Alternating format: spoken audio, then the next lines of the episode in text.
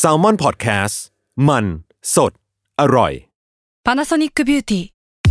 มากกว่าเครื่องเป่าผมด้วยนาโนอีเทคโนโลยีล่าสุดที่จะเปลี่ยนทุกประสบการณ์ที่คุณเคยมี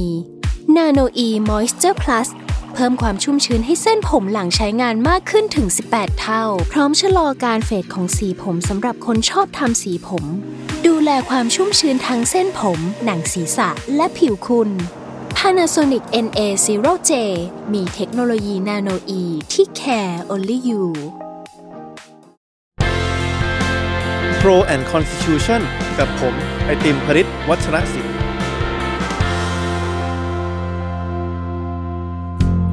สวัสดีครับ ผู้ฟังทุกท่านนะครับ ยินดีต้อนรับกลับเข้าสู่รายการ Pro and Constitution รัฐธรรมนูญไทยดีไซน์ได้นะครับ กับผมไอติมพริตวัชรศิลป์นะครับ วันนี้เราก็เข้าสู่ตอนที่ 10 ของซีรีส์เราแล้วนะครับ แล้วก็คาดการณ์ว่าตอนเนี้ยน่าจะถูกปล่อยไม่วันที่ 9 ก็คือ 1 วันก่อนวันรัฐธรรมนูญ หรือไม่ก็วันที่ 10ธันวาซึ่งก็ตรงกับวันรัฐธรรมนูญของประเทศไทยนะครับทีนี้เนื่องในโอกาสของวันรัฐธรรมนูญตรงนี้เนี่ยเราก็เลยอยากจะตั้งหัวข้อของ EP 10 ของเราตอนนี้เนี่ยเป็นการย้อนไปดูประวัติศาสตร์ หรือว่าวิวัฒนาการของประชาธิปไตย และก็รัฐธรรมนูญไทย ตั้งแต่ปี 2475 นะครับว่ามันมีการเปลี่ยนแปลง แล้วก็การต่อสู้การพัฒนาเชิงความคิดอย่างไรบ้างในช่วง 80 กว่าปีที่ผ่านมา ทีนี้ถ้าเราพูดกันตามข้อเท็จจริงแล้วเนี่ยรัฐมนูญในประเทศไทยเนี่ยมีมาทั้งหมด 20 ฉบับนะครับซึ่งวันรัฐมนูญของประเทศไทยวันที่ 10 ธันวาเนี่ยความจริงตรงกับวันที่เราได้มา ไม่ใช่รัฐมนูญฉบับแรก แต่ว่าเป็นรัฐมนูญฉบับที่ 2 หรือว่าเป็นรัฐมนูญฉบับถาวร ฉบับแรกของประเทศไทย ที่ตรงกับวันที่ 10 ธันวาปี 2475 พอเรามาย้อนถึงประวัติศาสตร์ 80 กว่าปีตรงนี้เนี่ยวันนี้ผมก็เลยไม่ได้มาคนเดียวครับ แต่ว่ามีแขกรับเชิญพิเศษนะครับที่เป็นผู้เชี่ยวชาญในเรื่องของประวัติศาสตร์การเมืองไทยนะครับมาร่วมพูดคุยกับเราในวันนี้นะครับก็ขอยินดีต้อนรับนะครับผู้ช่วยศาสตราจารย์ ดร ประจักษ์ก้องกีรตินะครับเป็นรองคณบดีฝ่ายวิจัย และก็บริการวิชาการคณะรัฐศาสตร์มหาวิทยาลัยธรรมศาสตร์สวัสดีครับอาจารย์ครับ สวัสดีครับไอติมครับ ยินดีต้อนรับเข้าสู่รายการครับ ยินดีอย่างยิ่งครับ ครับผม ผมขอเริ่มต้นด้วยคำถามแรกครับ ซึ่งอาจจะฟังดู controversial หรือว่า ไม่แน่ใจว่าแรงไปหรือเปล่านะครับสำหรับใครที่อาจจะคุ้นเคยกับประวัติศาสตร์วันรัฐธรรมนูญวันที่ 10ธันวายังคงมีความสำคัญอยู่ไหมครับสำหรับประวัติศาสตร์การเมืองไทย หรือว่าตอนนี้เนี่ยเวลาเราพูดถึงการเปลี่ยนแปลงการปกครองบอกกำเนิดของประชาธิปไตยเนี่ยคนจะมองไปที่วันที่ 24 มิถุนามากกว่าครับจริงๆก็ยังสำคัญนะยังสำคัญ เพราะว่า 10ธันวาโอเค แม้ว่าจะไม่ใช่รัฐมนูญฉบับแรกนะครับ แต่ว่าก็เป็นผลผลิตของการปฏิวัติ 2475 นั่นแหละ ก็คือเป็นผลผลิตของ 24 มิถุนาแล้วก็รัฐธรรมนูญฉบับ 10 ธันวา ซึ่งเป็นฉบับที่2เนี่ยนะครับ ซึ่งโอเคมันถ้าเรามองย้อนกลับไปในประวัติศาสตร์ เราเห็นแล้วมันเป็นผลผลิตของการประนีประนอม ระหว่างระบอบเก่ากับระบอบใหม่ ไม่ใช่รัฐธรรมนูญที่คณะรัษฎรอยากได้ทั้งหมด แต่ก็ปฏิเสธไม่ได้ว่า ก็มันได้เปลี่ยนการเมืองไทยไปโดยสิ้นเชิง และอาจารย์ปรีดีพนมยงค์ซึ่งเป็นมันสมองของคณะรัษฎรเนี่ยก็มีบทบาทในในการร่างฉบับนี้ด้วย ฉะนั้นฉบับ 10ธันวาเนี่ยมันก็ถือว่าเป็นมรดกของคณะรัษฎรได้ด้วยเช่นกันนะครับครับผมทีนี้ถ้าเราไปอ่านคนที่เขียนหรือว่าเล่าประวัติศาสตร์ ตั้งแต่ก่อน 2475 จนมาถึงการเปลี่ยนแปลงรูปแบบการปกครองเนี่ยเรามักจะเห็นการเขียนหรือว่าการเล่าเรื่องสองแบบที่มันแตกต่างกันไป ถ้าเราไปอ่านตำราเรียนเนี่ยเราก็จะเห็นแบบหนึ่ง ประมาณว่าทางรัชกาลที่ 7 ก็มีความต้องการที่อยากให้ประเทศนั้นเป็นประชาธิปไตยอยู่แล้วนะครับจากกระแสที่มันเปลี่ยนแปลงไปทั่วโลกนะครับแล้วก็ในที่สุดก็นำมาสู่การเหมือนกับว่าร่างบางฉบับไว้ก่อน แล้วก็นำมาสู่การมอบรัฐธรรมนูญให้กับประเทศไทย แต่ว่าในอีกมิติหนึ่งนะครับที่อาจจะไม่ได้ถูกเขียนในตำราเรียนเราก็จะเห็นการเขียนหรือว่าการเล่าประวัติศาสตร์อีกแบบหนึ่งมันมีมุมมองอะไรบ้างครับ เกี่ยวกับเรื่องนี้หรือว่ามันมีกี่เวอร์ชันของการเล่าเรื่องเรื่องที่มาที่ไปของของสองสี่เจ็ดห้า จริง ๆ ก็เอาหลักๆ จริงมันมี 2 เวอร์ชันและแต่ละเวอร์ชันมันจะไปแตกลูกออกไปอีกนะครับ แต่ว่าถ้าเอาหลักๆก็คือเวอร์ชันแรก ก็คือเวอร์ชันที่มองว่า 2475 เป็นการชิงสุกก่อนหามอืมอันนี้ก็คือผลิตโดยนักคิดปัญญาชน ตั้งแต่รุ่นสมัย 2490 แล้วนะครับ แล้วมันมาหนักแน่นขึ้นตอนยุคสลิดจอมพลสลิดก็คือเป็นเวอร์ชั่นที่พยายามด้อยค่าหรือ discredit การปฏิวัติ 2475 นะครับด้วยการที่บอกว่าปฏิวัติโดยยังไม่พร้อมนะครับประเทศยังไม่พร้อมเลยสถานการณ์ยังไม่พร้อมรัษฎรก็ยังไม่ได้ตื่นตัว แล้วมันก็เลยทำให้เกิดความล้มเหลวของประชาธิปไตยมาตั้งแต่ณณจุดนั้นนี้เวอร์ชั่นที่2เนี่ยเป็นเวอร์ชั่นที่พูดง่าย บอกว่าสุกงอมแล้วมันห่ามแล้วพูดง่ายจริง ๆ แล้ว มันมะม่วงมันจะหล่นลงจากต้นแล้วนะครับ มันปัจจัยแวดล้อมเนี่ยก็คือเพียบพร้อมไปหมดแล้วนะครับ หรือพูดในภาษาที่มันเป็นทางการขึ้นมาหน่อยในเวอร์ชัน2 ก็บอกว่า 2475เนี่ยคือความจำเป็นทางประวัติศาสตร์ที่มันต้องเกิดขึ้นนะจุดนั้น ถ้าเกิดขึ้นช้ากว่านั้นจริงๆ บ้านเมืองจะเสียหายไปมากกว่านี้ด้วยซ้ำทีนี้ในเวอร์ชันที่2เนี่ยในทางวิชาการมีงานวิชาการผลิตออกมาเยอะแยะมากมาย แล้วก็จริงๆ ในทางวิชาการเนี่ยในวงวิชาการเราเลิกถกเถียงไปแล้ว ว่าเวอร์ชั่นไหนเนี่ยมันมีน้ำหนักกว่ากัน เพราะว่าด้วยหลักฐานทางประวัติศาสตร์ทั้งหลาย ข้อถกเถียงทั้งหลายเนี่ยนะครับเวอร์ชั่นที่2เนี่ยมันมีความหนักแน่นกว่ากันมาก แล้วก็มีหลักฐานทางประวัติศาสตร์ที่ชี้ชัดให้เห็น จริงๆงานคลาสสิกเลยเนี่ยคืองานเรื่องการปฏิวัติสยาม 2475 ของอาจารย์นครินทร์เมฆไตรรัตน์ที่เขียนตั้งแต่ 20-30 ปีที่แล้วอะแล้วก็ชี้ให้เห็นว่า ปัจจัยต่างๆ ทั้งภายในประเทศ ภายนอกประเทศ ปัจจัยเศรษฐกิจ ปัจจัยเรื่องความเสื่อมโทรมของระบอบเก่าของระบอบสมบูรณาญาสิทธิราชปัจจัยเรื่องความตื่นตัวของกระแสความคิดใหม่ ๆ เรื่องประชาธิปไตยเรื่องรัฐธรรมนูญของคนในสังคม ทั้งหมดเนี้ยมาประกอบกันทำให้2475เนี่ยมันสุกงอมมากที่มันจะต้องเกิดขึ้นอืมนะครับ รวมถึงมายาคติที่สำคัญที่เมื่อกี้ไอติมพูดถึงคือเรื่องที่ว่าเวอร์ชั่นแรกอะวางอยู่บน ข้อถกเถียงหลักอันอันเดียวคือว่า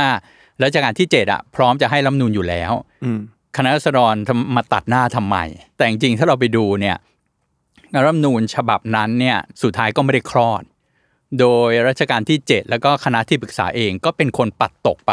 ร่างที่ตัวเองไปให้ที่ปรึกษา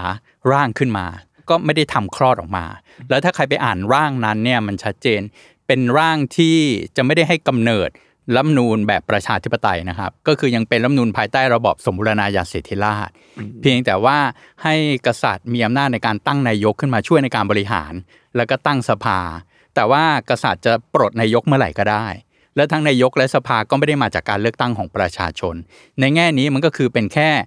soft version ของสมบูรณาญาสิทธิราชย์แค่นั้นเองอำนาจสูงสุดทั้งหมดยังรวมศูนย์ผูกขาดอยู่ที่สถาบันพระมหากษัตริย์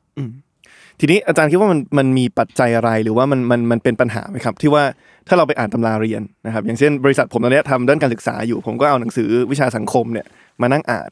คือเขาก็จะเขียนแต่เวอร์ชันแรกอย่างเดียวเลยครับแล้วก็แล้วก็สอนให้กับเด็กประถมมัธยมที่เติบโตขึ้นมาในระบบการศึกษาไทย ทีนี้ทำไมมันถึงเขียนในตำราแบบนี้ในวันที่หลักฐานทางประวัติศาสตร์มันมันมันชี้ไปอีกด้านหนึ่ง แล้วมันมันเป็นปัญหาต่อการพยายามเข้าใจ หรือว่าให้ความรู้กับประชาชนเกี่ยวกับประวัติศาสตร์การเมืองไทยไหมครับ ก็นี่เป็นปัญหาของการศึกษาประวัติศาสตร์ในแบบเรียน ก็คือว่าสุดท้ายมันถูกครอบงำด้วยอุดมการณ์ของรัฐ และเป็นอุดมการณ์รัฐที่ถูกแช่แข็งมานานด้วย จริงๆ ไอ้ประวัติศาสตร์ในแบบเรียนที่เราอ่านทุกวันเนี้ยเป็นผลผลิตของการปรับหลักสูตรช่วงสมัยจอมพลสฤษดิ์ธนรัตน์นะครับซึ่งเป็นเผด็จการเข้มข้นมาก แล้วตอนนั้นเนี่ยแกสร้างระบอบการปกครองแบบเผด็จการอำนาจนิยมขึ้นมา แล้วก็ทำลายมรดกของคณะรัษฎร แล้วสิ่งที่แกทำคือเปลี่ยนประวัติศาสตร์ใหม่ทั้งหมดโดยเฉพาะในแบบเรียนฉะนั้นมันก็เป็นมรดกตกทอดมาตั้งแต่สมัยสฤษดิ์ซึ่งมันน่าเสียดายก็คือเป็นประวัติศาสตร์ที่กลับหัวกลับหางหมด ฉะนั้นคนตั้งแต่รุ่นก่อนๆตั้งแต่รุ่นพ่อแม่ผมมาถึงรุ่นผมมาจนถึงรุ่นปัจจุบันเนี่ยเราเรียนประวัติศาสตร์กำเนิดประชาธิปไตยมาแบบกลับหัวกลับหางพูดง่ายๆคือถ้าสมมติพูดง่ายนึกถึงประวัติศาสตร์สหรัฐอเมริกา เวอร์ชันที่เราเรียนมันจะประมาณว่า การปฏิวัติอเมริกาคือความผิดพลาด เราไม่น่าแยกตัวออกจากอังกฤษเลย อังกฤษเป็นผู้ปกครองที่ดีแล้วทรงคุณธรรมอะไรเงี้ยนะครับ คือพระเอกผู้ร้ายกับหัวกับหางไปหมดนะครับพล็อตสลับไปหมด ซึ่งตรงเนี้ยมันก็น่าเสียดายทำให้เราพูดง่ายกลัดกระดุมผิดตั้งแต่เม็ดแรก เวลาเรียนเรื่องประวัติศาสตร์กำเนิดประชาธิปไตย คณะรัษฎรซึ่งเป็นคน ต่อสู้แล้วก็นำหลักการปกครองแบบรัฐธรรมนูญและการแบ่งแยกอำนาจ และสิทธิเสรีภาพมาให้ประชาชนเนี่ยกลับกลายเป็นว่าถูกวาดภาพให้เป็นผู้ร้ายของประชาธิปไตยไทยครับทีนี้ในฐานะอาจารย์ที่ก็สอนนักศึกษาตั้งแต่ปีที่หนึ่งซึ่งก็คือเป็นกลุ่มเด็กที่อาจจะเพิ่งพ้นจากระบบการศึกษาที่ถูกครอบงำโดยตำราเรียนของของกระทรวง อาจารย์รู้สึกว่าเวลาเขาเรียนตามประวัติศาสตร์ที่กระทรวงเล่าเนี่ย เขาเชื่อมากน้อยแค่ไหน หรือว่าณจุดไหนในช่วงหลายปีที่ผ่านมาเนี่ยที่นักเรียนเนี่ยเริ่มไปหาข้อมูลเอิ่มเชิงประวัติศาสตร์อีกชุดหนึ่งมาเหมือนกับว่ามายันกันมาเถียงกันนะครับ เราเห็นความเปลี่ยนแปลงสองสามปีที่ผ่านมานี้ นักศึกษาเริ่มไปอ่านอ่าหนังสือด้วยตัวเองมากขึ้น แล้วก็รวมถึงข้อมูลทางอินเทอร์เน็ตทางเว็บไซต์ต่างๆ คือแหล่งข้อมูลมันมากขึ้น แล้วก็เขาตั้งคำถามมากขึ้น ฉะนั้นสองสามปีที่ผ่านมาเนี่ยเป็นรุ่นที่เริ่มตั้งคำถามกับ แบบเรียนในประวัติศาสตร์แล้ว เมื่อเทียบกับรุ่นก่อนหน้านั้น รุ่นก่อนหน้านั้นส่วนใหญ่ยังยังไม่ได้ตื่นตัวมาก ฉะนั้นเขาก็จะนะครับไม่ค่อยมีเวอร์ชั่นอื่นๆนะที่มาถกเถียงกับเวอร์ชั่นที่เขาได้เรียนมา คือมันเหมือนเขาถูกตีกรอบเอาไว้ ต่อให้เขาสนใจเขาก็ไม่รู้ว่าจะไปหาที่ไหน เพราะว่าในห้องเรียนมันจำกัดความรับรู้ของเขาแค่นี้นะครับ แต่ว่า30ปีที่ผ่านมาผมคิดว่ามีความเปลี่ยนแปลง บวกกับมันมีงานเขียนใหม่ๆ ตีพิมพ์ออกมาเยอะมากขึ้นทำให้คนมีช่องทางในการรับรู้เรื่อง 2475 มากขึ้น บวกกับความเปลี่ยนแปลงทางการเมืองด้วยแหละขบวนการทางการเมืองในช่วงหลังก็เริ่มลื้อฟื้นประวัติศาสตร์ 2475 ขึ้นมา อืมในเชิงสัญลักษณ์นะครับครับผมทีนี้หลายคนก็จะพูดเหมือนที่อาจารย์พูดว่ารัฐธรรมนูญฉบับที่ออกมาในวันที่ 10ธันวาเนี่ยคือมันเป็นผลผลิตของการประนีประนอมนะครับหลังจาก 24 มิถุนา ถ้าเกิดว่าวันนั้นคณะราษฎรไม่ต้องการประนีประนอมเลย และสามารถได้รัฐมนูญที่ตัวเองต้องการออกมาสำเร็จจริง ๆ รัฐมนูญที่จะออกมาในสถานการณ์แบบนั้น เมื่อเปรียบเทียบกับรัฐมนูญที่ออกมาจริง ๆ ในวันที่ 10ธันวา2475เนี่ยมันจะมีเนื้อหาสาระที่แตกต่างกันในเรื่องไหนบ้างครับก็ฉบับหนึ่งกับฉบับสองก็แตกต่างกันในในสองสามเรื่อง คือฉบับหนึ่งเนี่ยก็คือฉบับ 27 มิถุนา นะครับ2475คือแค่3วันหลังเปลี่ยนแปลงการปกครองนะครับ เป็นฉบับที่คนไทยส่วนใหญ่แทบจะไม่เคยได้อ่าน ไม่เคยได้เห็น แต่จริงมันมีในเว็บนะครับ ลองไปไปเสิร์ชหาดูได้มันมีคนเอาไฟล์ PDF มาโหลดเอาไว้ เป็นรัฐมนูญที่น่าสนใจคือสั้นมาก กระชับมีแค่ 35 มาตรา อ่านแป๊บเดียวจบ ซึ่งน่าจะเป็นตัวแบบที่ดีของการร่างรัฐมนูญฉบับใหม่ จริงรัฐมนูญฉบับ ต่างๆ ในโลกที่มันดีๆ ทั้งหลายมันมันไม่ต้องยาวนะครับ ฉบับเนี้ยสั้นแล้วก็โดดเด่นตั้งแต่เรื่องอารัมพบท แล้วก็เรื่องหลักการเรื่องอำนาจอธิปไตย คือบอกไว้เลยตั้งแต่ต้นว่าอำนาจสูงสุดของประเทศเนี่ยเป็นของราษฎรทั้งหลาย ซึ่งข้อความนี้จะไม่โผล่อีกเลย ในรัฐธรรมนูญฉบับต่อๆมาอืมจนถึงปัจจุบันนะครับ แต่ผมว่าข้อข้อความเนี้ยมันชัดเจนที่สุดในการพูดถึงเรื่องอำนาจอธิปไตย ว่าสิ่งสถิตอยู่ที่ใดอืมนะครับ แล้วมันชี้ให้เห็นเลยว่ารัฐธรรมนูญฉบับเนี้ยได้ก่อเกิดการปกครองแบบที่มีหลักนิติรัฐแล้ว มีรัฐธรรมนูญเป็นกฎหมายสูงสุด ทุกองค์กรทุกสถาบันทางการเมืองรวมถึงสถาบันพระมหากษัตริย์เนี่ยซึ่งเคยอยู่เหนือกฎหมายมาก่อนตอนนี้ก็ต้องมาอยู่ใต้กฎหมายเท่าเทียมกันกับราษฎร คือมันได้สร้างหลักการเรื่อง constitutional monarchy หรือกษัตริย์ภายใต้รัฐธรรมนูญขึ้นมาอย่างหนักแน่น และชี้เห็นว่าอำนาจอธิปไตยได้โอนย้ายแล้ว จากแต่เดิมที่อยู่ที่สถาบันพระมหากษัตริย์ ภายใต้ระบอบสมบูรณาญาสิทธิราชตอนนี้มาอยู่ที่ราษฎรนะครับ แล้วก็ผมว่าที่น่าสนใจก็คือว่ามันสร้างระบบสภาเดี่ยวขึ้นมา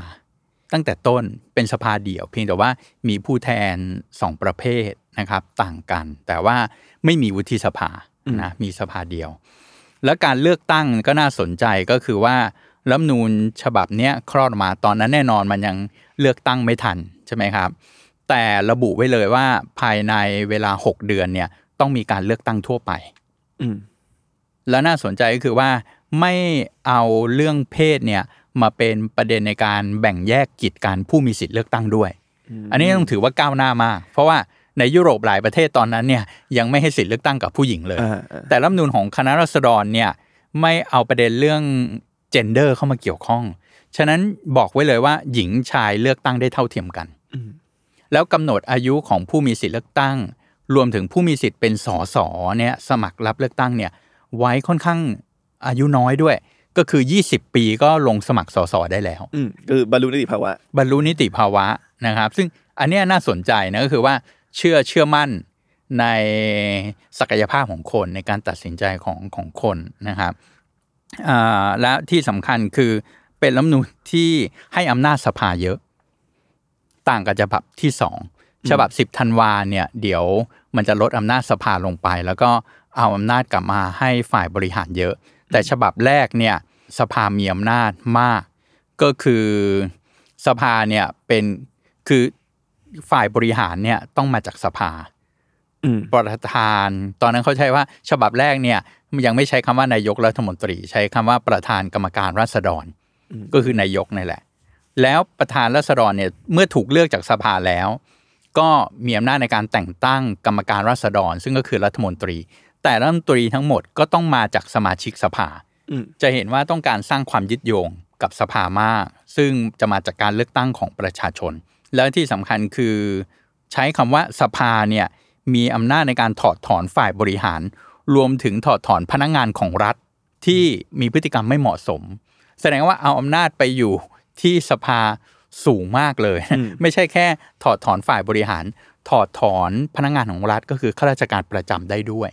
ตรงเนี้ยผมคิดว่าน่าสนใจ คือในแง่เขาเขามอง sovereignty เนี่ยหรืออำนาจอธิปไตยสูงสุดเนี่ยอยู่ที่ สภาผู้แทนราษฎรแล้วก็ไม่ได้ให้อำนาจฝ่ายบริหารในการยุบสภา ไม่มีการพูดถึงเรื่องการยุบสภาไว้นะครับ ในรัฐธรรมนูญฉบับแรก ก็แสดงว่าฝ่ายสภาผู้แทนราษฎรเนี่ยมีอำนาจในการควบคุมตรวจสอบฝ่ายบริหาร เป็นที่มาของฝ่ายบริหาร โดยที่ฝ่ายบริหารเนี่ยมายุบไม่ได้ด้วย ตรงเนี้ยผมคิดว่ามันมันน่าสนใจ ซึ่งซึ่งแนวความคิดนี้มันมันมาจาก ส่วนไหนบ้างครับ คือคือพอพูดถึงอำนาจของสภา การที่ว่านายกแล้วก็รัฐมนตรีทุกคนต้องเป็นสสเนี่ยความจริงมันก็มีหลักความคิดที่คล้ายกับที่อังกฤษใช่ไหมซึ่งผมเข้าใจว่าก็เป็นก็เป็นแรงบันดาลใจอย่างหนึ่งของเนื้อหาที่ถูกบรรจุในฉบับ 27 มิถุนา2475 ตอนนั้นคนในประเทศคือนอกจากกลุ่มคณะราษฎรแล้วเนี่ย คนในประเทศมีความตื่นตัวเรื่องประชาธิปไตยมากน้อยแค่ไหน คือ สมมติว่าเอาเนื้อหาของฉบับเนี้ยไปถามประชาชนย้อนกลับไปในปี 2475 เนี่ย อาจารย์คิดว่าจากหลักฐานทางประวัติศาสตร์ที่เขาเขียนเกี่ยวกับยุคสมัยนั้นเนี่ยประชาชนค่อนข้างตอบรับในเชิงบวกกับเนื้อหาประเภทนี้มากน้อยแค่ไหนยังไงครับก็ค่อนข้างตอบรับด้วยดี เพราะว่าเราจะเห็นว่าหลักการหลายข้อที่มันมาอยู่ในรัฐธรรมนูญฉบับ 27 มิถุนายนเนี่ยจริง ๆ มันก็คืออิงกับประกาศคณะรัษฎรฉบับที่หนึ่งซึ่งแจกจ่ายทั่วไปในหมู่รัษฎร เราก็จะเห็นว่ามันมันถอดหลักการตรงนั้นมา คือเอาอุดมการณ์การปฏิวัติของคณะรัษฎรเนี่ยมาอยู่ในรัฐธรรมนูญตอนนั้นเนี่ยจริงๆในหมู่คนชั้นกลางในเมืองผู้มีการศึกษาเนี่ยมันเริ่มมีวัฒนธรรมการขีดเขียนการอ่านแล้ว มีหนังสือพิมพ์มีนิตยสาร มีปัญญาชน ถ้าเราไปอ่านบันทึกของคุณกุหลาบสายประดิษฐ์ ซึ่งตอนนั้นยังอายุน้อยเลย พูดถึงปรากฏการณ์เนี้ยที่แบบคนตื่นเต้น กับการตื่นตัวเรื่องสิทธิเสรีภาพ เรื่องที่ประเทศชาติเรากำลังจะเจริญก้าวหน้าแล้วแล้วก็หรือคุณเสนีสาวพงศ์ตอนนั้น เล่าไว้ในบันทึกของตัวเองว่า ครูของตัวเองอะเอาเรื่องนี้มาสอน ตอนนั้นคุณเสนีสาวพงศ์เนี่ยที่เขียนเรื่องปีศาจเนี่ยก็ยังเป็นนักเรียนอยู่ แกก็ได้ฟังเรื่องเกี่ยวกับหลักการใหม่ ๆ ในการปกครองเรื่องประชาธิปไตยเรื่องรัฐธรรมนูญเนี่ยจากครูนะครับมัธยมของตัวเอง แสดงว่าความคิดมันเริ่มกระจายไปนะครับในในสังคมวงกว้างแล้ว ทีนี้จากวันที่ 27 มิถุนามาถึงวันที่ที่ 10 ธันวาครับ อะไรมันเกิดขึ้นระหว่างทางมั้งครับ ที่ทำให้ในที่สุดเนี่ยเนื้อหาที่อาจารย์เล่าให้ฟังในฉบับ 27 มิถุนาเนี่ยมันต้องมีความถดถอยในความเป็นประชาธิปไตยลงมา อืม อันนี้แหละก็คือว่ามันน่าสนใจว่าคณะสดรเนี่ยเป็นคณะปฏิวัติที่มีความประนีประนอมสูง คือรัชกาลที่ 7 เนี่ย เมื่อได้รับร่างรัฐธรรมนูญฉบับ 27 มิถุนายนเนี่ย ท่านเซ็นแต่ว่าท่าน เขียนกำกับไว้ว่าให้ใช้ชั่วคราวอืมอ่าคือรัฐธรรมนูญฉบับ 27 มิถุนาต้องเข้าใจว่าคณะรัษฎรเนี่ยไม่ได้ต้องการใช้แค่ชั่วคราว ก็คือร่างขึ้นมาเพื่อเป็นรัฐธรรมนูญถาวรในการวางหลักของประเทศใช่ไหมครับ แต่รัชกาลที่ 7 เนี่ยท่านไม่ไม่ค่อยพอใจเท่าไหร่กับร่างฉบับนี้ โดยเฉพาะประเด็นที่เกี่ยวกับพระราชอำนาจ ท่านก็เลยเซ็นกำกับไว้ว่าให้ใช้แค่ชั่วคราว แล้วไปให้ตั้งกรรมาธิการขึ้นมา ในการร่างฉบับใหม่ ซึ่งใช้เวลาประมาณ 6 เดือนนี่แหละ ก็มาเป็นฉบับที่ 10ธันวานะครับ ที่ผมบอกว่าปณีประนอมคือว่ากรรมการที่ร่างฉบับใหม่เนี่ยฉบับ 10ธันวาเนี่ยส่วนใหญ่เป็นคนของระบอบเก่าทั้งหมดเลยเสนาบดีขุนนาง นักกฎหมายเก่า มีคนของฝ่ายคณะรัษฎรจริง ๆ คนเดียวก็คืออาจารย์ปรีดีนะครับ ตรงนี้น่าสนใจทำไมเป็นคณะปฏิวัติ แต่ว่าคุณไม่ได้แบบว่ากำหนดพยายามกำหนดเนื้อหาหลักการทั้งหมด ใช่ไหมครับ อันที่สองก็คือว่าร่างภายใต้บรรยากาศที่ตอนนั้นเนี่ยนายกรัฐมนตรีคนใหม่เนี่ยก็คือพยามโนปกรณ์นิติธดา ซึ่งเป็นขุนนางของระบอบเก่าอีกอืมก็คือก็ปณีประนอมอีกนะ ก็คือว่าไม่ตั้งคนของตัวเองขึ้นมาเป็นนายก แต่ว่าไปตั้งคนของระบอบเก่าที่รัชกาลที่ 7 ไว้วางใจเนี่ยขึ้นมาเป็นนายก ฉะนั้นมันก็ปณีประนอมตั้งแต่ต้น คือถ้าเราไปดูเนี่ย ความต่างที่สำคัญมันมี 3 ประการ คือ 1. อำนาจของฝ่ายสภาเนี่ยผู้แทนราษฎรจะลดน้อยลงในฉบับ 10ธันวา เมื่อเทียบกับฉบับแรกสองอำนาจฝ่ายบริหารจะเพิ่มมากขึ้นนะครับ ตอนนี้มีอำนาจในการยุบสภาละอืมอำนาจยุบสภาถูกเขียนไว้ ส่วนอำนาจในการตรวจสอบของสภาถูกเขียนเฉพาะเจาะจงเลย ว่ามีอำนาจในการเปิดอภิปรายไม่ไว้วางใจ ไม่ได้ใช้คำว่าถอดถอนหรือเอาออกจากตำแหน่งละนะครับฉบับแรกมันดูอำนาจสภาเนี่ยกว้างขวางมากอ่าแล้วก็อันที่สามก็คือว่าอันนี้ที่สำคัญที่สุดก็คือว่า พระราชอำนาจหลายอย่าง ซึ่งถูกถอดออกไป ถูกลดลงไปในฉบับที่หนึ่งเนี่ยถูกรื้อฟื้นเอากลับมาไว้ในฉบับ 10ธันวาเช่น เช่นอะไรบ้างครับอาจารย์ก็คือว่าฉบับแรกเนี่ยบอกว่า ราษฎรโดยทั่วไปเนี่ยไม่สามารถฟ้องร้องสถาบันพระมหากษัตริย์ในทางอาญาได้ ต้องทำผ่านสภาผู้แทนราษฎรอืมก็คือฟ้องร้องได้นะครับ แต่สภาผู้แทนราษฎรเป็นคนวินิจฉัย ห้ามฟ้องร้องโดยตรงไปที่ศาลอืมพอมาฉบับที่ 10ธันวาเนี่ยเอาอันนี้ออกไป แล้วใส่ประโยคใหม่เข้ามาแทนว่าสถาบันกษัตริย์จะอยู่ในสถานะที่ต้องเคารพสักการะละเมิดมิได้อืม แล้วก็มีการใส่เรื่องนะครับเอ่อผู้สำเร็จราชการแทนพระองค์ขึ้นมา เมื่อกษัตริย์ไม่สามารถปฏิบัติหน้าที่ได้หรือไม่อยู่ในพระนครเนี่ยฉบับแรกบอกว่าให้คณะรัฐมนตรีทำหน้าที่แทนอืมก็คือคณะรัฐมนตรีเท่ากับเป็นผู้สำเร็จราชการแทนพระองค์พอมาฉบับที่สองเนี่ยถอดอันนี้ออกไป ก็คือถ้ากษัตริย์ไม่แบบประทับอยู่ในพระนครเนี่ยก็ให้ตั้งผู้สำเร็จราชการ ต่อเมื่อท่านไม่ตั้งเอง อันเนี้ยสภาถึงมีสิทธิ์แต่งตั้ง แล้วต่อเมื่อสภาไม่แต่งตั้ง อันเนี้ยคณะมนตรีถึงปฏิบัติหน้าที่แทน รวมถึงอำนาจในการอภัยโทษ ฉบับที่หนึ่งเนี่ยกลายเป็นว่าคณะมนตรีเนี่ยเป็นองค์กรที่มีอำนาจในการให้อภัยโทษ ไม่มีการใส่ตรงนี้ไว้ในส่วนหมวดสถาบันพระมหากษัตริย์ แต่พอฉบับที่สองเนี่ย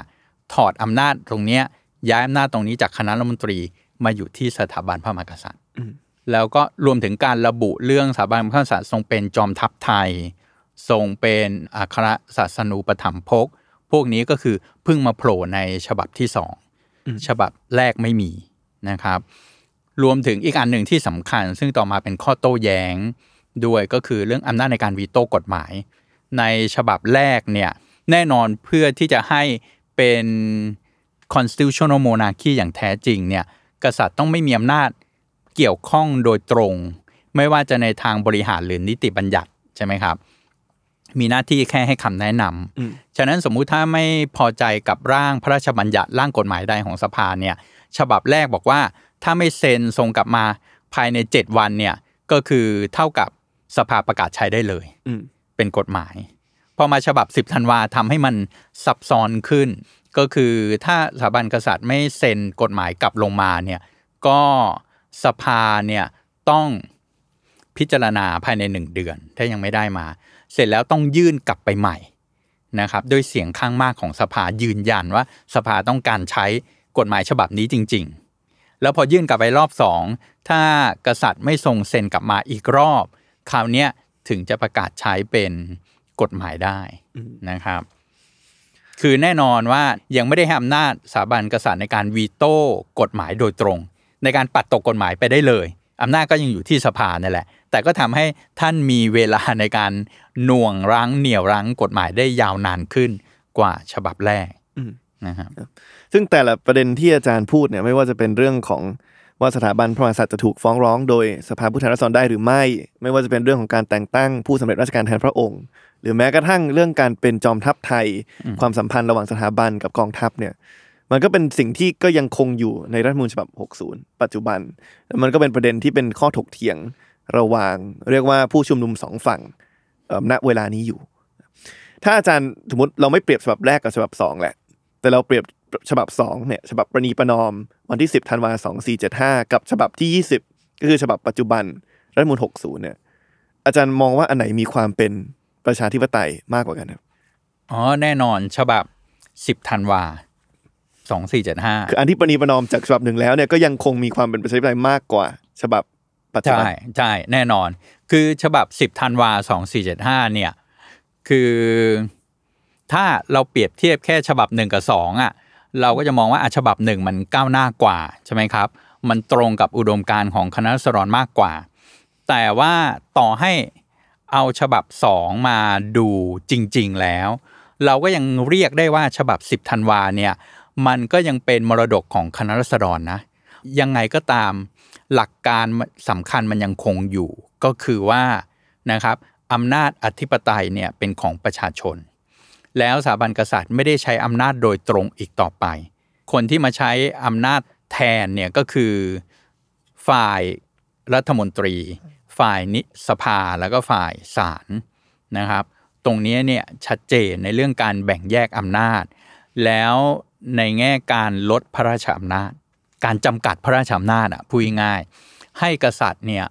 ครองราชอย่างเดียว แต่ไม่ได้ทรงบริหารกิจการของรัฐอีกต่อไป หรือที่เราพูดสั้นๆว่าทรงราชไม่ทรงรัฐใช่ไหมครับ อีกต่อไป อันเนี้ยฉบับ 10ธันวายังไงก็ยังยึดหลักการนี้ไว้อย่างชัดเจนนะครับ แล้วก็คือยังมีสภาเดียวเหมือนเดิม ไม่มี อำนาจอะไรทั้งหลายที่มันอยู่พ้นไปจากประชาชนแล้วแล้วตรวจสอบไม่ได้อืมนะครับ การเลือกตั้งก็เอ่อไม่ซับซ้อนไม่ไม่พิสดารนะครับ ก็คือใช้เสียงข้างมากของรัษฎรเป็นหลัก ตรงเนี้ยผมคิดว่าเอ่อและจริงๆฉบับ 10ธันวาเนี่ยแหละ เป็นฉบับที่วางสิทธิเอ่อหลักการเรื่องสิทธิเสรีภาพของประชาชน คือฉบับหนึ่งเนี่ย ไม่มีหมวดนี้นะน่าสนใจ ก็ต้องไปวิเคราะห์ว่า เพราะอะไร เพราะว่าอาจารย์ปรีดีอาจจะมาจากสำนักที่มองว่าสิทธิเสรีภาพมันเป็นสิทธิตามธรรมชาติฉะนั้นไม่ต้องไประบุเอาไว้ใช่ไหมครับ เพราะว่าอะไรที่ไม่ได้ห้ามเนี่ยก็ต้องถือว่าทำได้ทั้งหมดนะครับกฎหมายระบุเฉพาะสิ่งที่จะห้ามและจำกัดสิทธิเสรีภาพเท่านั้น ผมว่าอาจจะมาจากหลักคิดนี้ ฉะนั้นฉบับหนึ่งเนี่ยไม่มีหมวดสิทธิเสรีภาพ ก็แสดงว่าใช้ได้อย่างกว้างขวาง พอมาฉบับสองเนี่ยมีหมวดนี้โผล่ขึ้นมา เขียนเรื่องสิทธิเสรีภาพและหน้าที่อืมนะครับของปวงชนชาวไทย แต่มันก็เป็นฉบับแรกที่ทำให้วางหลักไว้เลยว่า คนไทยทุกคนเนี่ยมีเสรีภาพ ตั้งแต่ในการนับถือศาสนาอันนี้ก็ต้องถือว่าก้าวหน้าในยุคนั้น ในการคิดขีดเขียนในการตั้งสมาคม แล้วก็มีความเสมอภาคกันในทางกฎหมาย แล้วระบุไว้เลยว่า ฐานันดรศักดิ์ไม่ว่าจะมาโดยการแต่งตั้งการพระราชทานหรือมาโดยวิธีใดก็ตามเนี่ยจะไม่ก่อให้เกิดเอกสิทธิ์หรืออภิสิทธิ์ แก่คนกลุ่มใดก็ตามอืมฉะนั้นยืนยันตรงนี้เลยเรื่องความเสมอภาคตรงเนี้ยชัดเจน ผมคิดว่าฉบับที่ 10ธันวาเนี่ยก็ยังสะท้อนอุดมการณ์ของคณะสรอนอย่างหนักแน่น แม้ว่ามันจะมีการนะครับ อะบางเรื่องมันปรับเปลี่ยนไปจากฉบับแรก จริง ๆ มีอีกข้อหนึ่งด้วยซึ่งถกเถียงกันในที่ประชุมอย่างหนักหน่วง เกือบได้บรรจุไว้ในรัฐธรรมนูญแต่ว่าในที่สุดก็แพ้มติเสียงข้างมากก็คือ มีเรื่องที่จะให้สถาบันกษัตริย์ต้องปฏิญาณตนว่าจะพิทักษ์ไว้ซึ่งรัฐธรรมนูญ ไม่ใช่แค่สภาและตัวนายกและมนตรีเท่านั้นที่ต้องปฏิญาณตนถวายสัตว์เรื่องนี้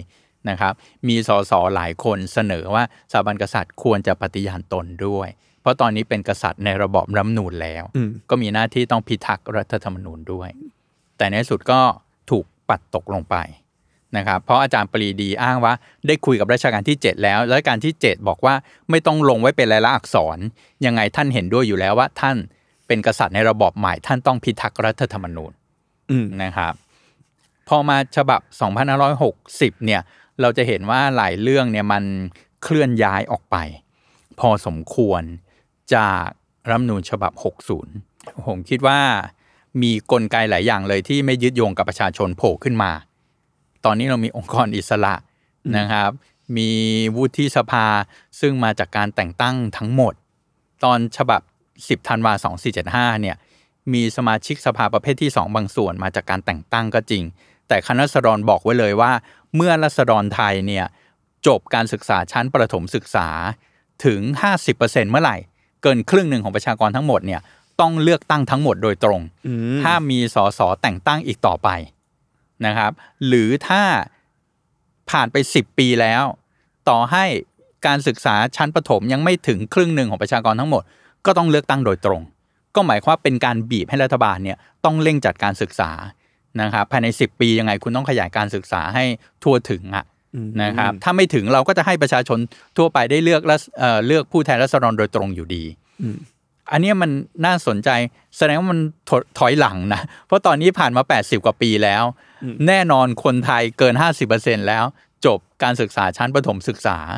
แต่เรากลับไปมีวุฒิสภา ซึ่งมีอำนาจในการเลือกนายกด้วย แล้วมาจากการแต่งตั้งทั้งหมด อันนี้ต้องถือว่าถอยหลังไปยิ่งกว่าฉบับ 10ธันวาซะอีกอืมนะครับ รวมถึงในหลายเรื่องถ้าไปเทียบกับที่เราคุยเมื่อกี้ เช่น คือฉบับ 60เนี่ยเราต้องเข้าใจว่าสุดท้ายฉบับที่เราใช้อยู่ตอนเนี้ยไม่ใช่ฉบับเดียวกันกับที่ผ่านประชามติไป เพราะว่าองค์พระประมุขคือสถาบันพระมหากษัตริย์เนี่ยท่านทรงขอให้แก้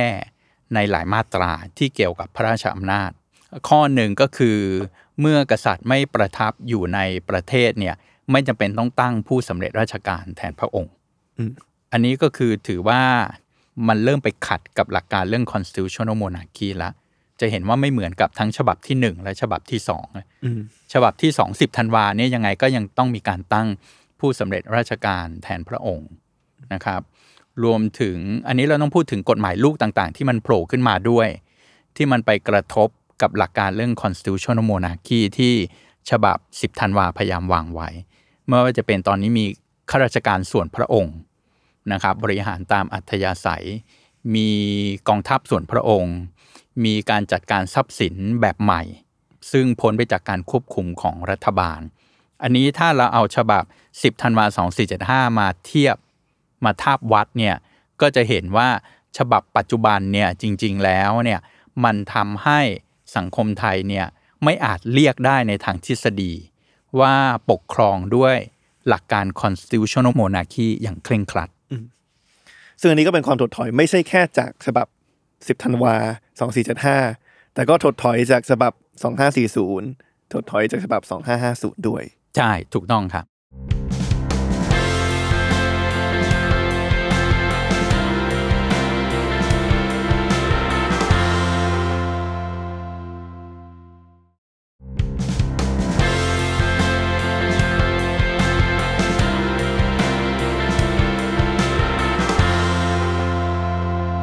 ทีนี้ถ้าเรามองถึงวิวัฒนาการตั้งแต่ตั้งแต่ฉบับแรกมาถึงฉบับที่ 20ครับคือคำถามแรกที่ที่ชาวต่างชาติจะมองเข้ามา คือถามว่าทำไมมันต้องมีหลายฉบับขนาดนั้นนะครับคือทำไมถ้าอยากจะแก้มาตราใดเนี่ยทำไมเราไม่สามารถปล่อยให้มันเป็นวิวัฒนาการของการค่อยๆ แก้รายมาตราไปทีละนิดทีละนิดได้ครับอาจารย์มองว่า 80 กว่าปี ตรงนี้ครับปัจจัยอะไรที่ทำให้มันต้องมีการฉีกแล้วก็ร่างรัฐมนูญใหม่ขึ้นมาอยู่ตลอดเวลา ครับ ก็ ก่อนที่จะตอบอันนี้มีเล่าเรื่องโจ๊กอันหนึ่งซึ่งเป็นเป็นเรื่องจริงครับก็คือว่า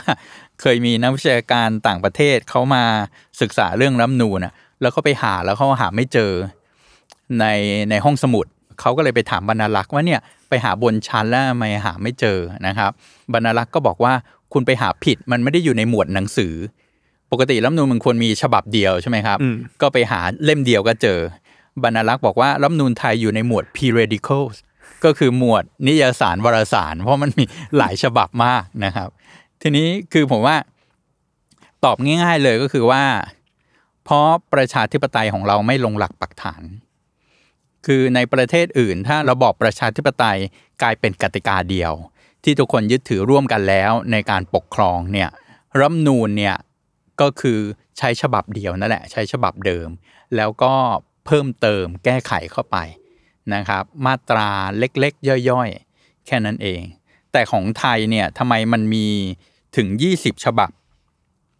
แล้วโดยอายุเฉลี่ยก็คือทุก 4 ปีเท่ากับเราเปลี่ยนรัฐธรรมนูญที ใช่ไหมครับ ก็คืออายุสั้นมาก เหตุผลก็คือว่าระบอบประชาธิปไตยของเราเนี่ยมันยังไม่ลงหลักปักฐาน มันมีการ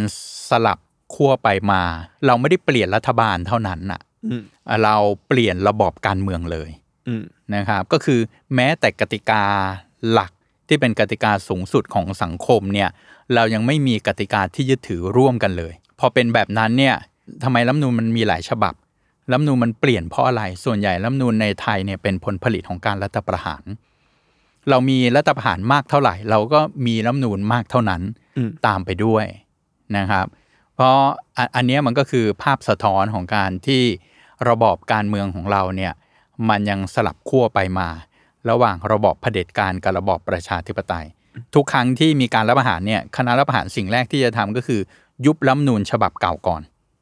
แม้ว่าเป็นรัฐธรรมนูญที่ร่างมากับมือเองก็ตาม ก็ก็ยุบทิ้งและแล้วก็ร่างใหม่ เพื่อให้อำนาจของตัวเองเนี่ยเข้มข้นขึ้น ฉะนั้นรัฐธรรมนูญของไทยมันยังไม่ได้เป็นภาพสะท้อนเจตนารมณ์ของประชาชน แต่มันกลายไปเป็นเครื่องมือในการสืบทอดอำนาจ ของคณะรัฐประหารชุดต่างๆ อันนี้ก็เลยเป็นเหตุผลว่าทำไมเรามีหลายฉบับเหลือเกิน ก็เพราะเรามีการรัฐประหารยึดอำนาจ เปลี่ยนแปลงการเมืองนอกกติกาบ่อยครั้งนะครับแต่ผมชอบมากที่อาจารย์บอกว่ามันคือตอนนี้เราไม่ได้เปลี่ยนแค่รัฐบาล คือแต่ละฝ่ายทางการเมืองกำลังต่อสู้เรื่องระบบการปกครองอยู่ เพราะถ้าเราไปสังเกตแบบต่างประเทศที่เขายังไม่ได้เป็นประชาธิปไตยเนี่ยเราจะเห็นว่ามันจะมีพรรคการเมืองสายหนึ่งที่เขาจะบอกว่าเป็น pro democracy party คือเป็นพรรคสายประชาธิปไตย แต่ถ้าเราไปดูประเทศที่มันเป็นประชาธิปไตยแล้ว มันจะไม่มีคำว่าฝ่ายประชาธิปไตย เพราะว่าก็คือพรรคก็ต่อสู้กันบนพื้นฐานของอุดมการณ์ทางเศรษฐกิจอุดมการณ์ทางการเมืองนโยบายต่างใช่ทุกคนต้องเป็นฝ่ายประชาธิปไตยเหมือนกันหมดอ่าถ้าคุณอยู่เพียงแต่ว่านโยบายเศรษฐกิจวัฒนธรรมอาจจะต่างกันนะๆอืมใช่ไหมอ่าจะแบบขึ้นภาษีเท่าไหร่ จะจัดสวัสดิการยังไงจะแบบแอนตี้ผู้อพยพหรือไม่อะไรเงี้ย แต่มันไม่ได้มาเถียงกันเรื่องหลักการปกครองแล้ว พูดง่ายคือ มันประชาธิปไตยมันคือ OS แล้วระบบปฏิบัติการที่ทุกคนยอมรับร่วมกัน แล้วถ้า OS มีปัญหาคุณก็อัปเกรดเหมือน iPhone มีหลาย ๆ เวอร์ชันแต่ว่าสังคมมันตกลงแล้วว่า OS เนี่ยมันก้าวหน้าที่สุดแล้ว เราไม่ต้องมาเถียงเรื่องนี้ แต่สังคมไทยมันยังกลับไปเถียงอีกว่า เฮ้ยเผลอๆไอ OS แบบ ที่ทั่วโลกเลิกใช้ไปแล้วนะ มันอาจจะดีก็ได้เรากลับไปขุดกลับมาใช้ใหม่อะไรเงี้ยนะครับอืมที่ผมเคยอ่านอ่านสัมภาษณ์ของอาจารย์อันหนึ่งที่ที่เขาถามอาจารย์ว่าคิดว่ารัฐมนูญฉบับไหนเนี่ยมีความเป็นประชาธิปไตยมากที่สุดทั้งในเชิงของเนื้อหาแล้วก็ที่มากระบวนการ อาจารย์จะยกสามฉบับขึ้นมาใช่ไหมครับคือฉบับ2489ฉบับ2517หลังเหตุการณ์14ตุลาแล้วก็ฉบับ2540หลังเหตุการณ์พฤษภาธมิน ทำไมอาจารย์ถึงยก 3 ตัวอย่างนี้ขึ้นมาครับ แล้วมันมีความมันมีความเหมือนกันอย่างไร ที่อาจารย์มองว่าทำให้มันมีความเป็นประชาธิปไตยมากที่สุดในในเชิงของที่มาแล้วก็กระบวนการ อืม ที่ยกสามฉบับนี้เพราะว่ามันก็มีแค่สามฉบับนี้แหละ ที่เป็นรัฐมนูญที่พยายามวางรากฐานประชาธิปไตยจริง ๆ คือใน 20 ฉบับ ถ้าให้แบ่งหมวดง่าย ๆ ผมแบ่งเป็น 3 หมวดกลุ่มแรกคือรัฐมนูญที่พยายามวางรากฐาน ให้กับการอภิวัตหรือการปฏิวัติ 2475 ซึ่งอันนี้ก็คือ 2 ฉบับแรกที่เราพูดกันไปอืมอันนี้แยกไปต่างหากอืมคือฉบับ 27 มิถุนากับ 10 ธันวา อันเนี้ยก็คือมันเป็นรัฐธรรมนูญที่ตอบโจทย์สถานการณ์เฉพาะหน้าตอนนั้นตอนเปลี่ยนแปลงการปกครอง ระวางรากฐานให้หลักการรัฐธรรมนูญเนี่ยมันอยู่ยั้งยืนยงนะครับ หลักการเรื่องการแบ่งแยกอำนาจนะครับ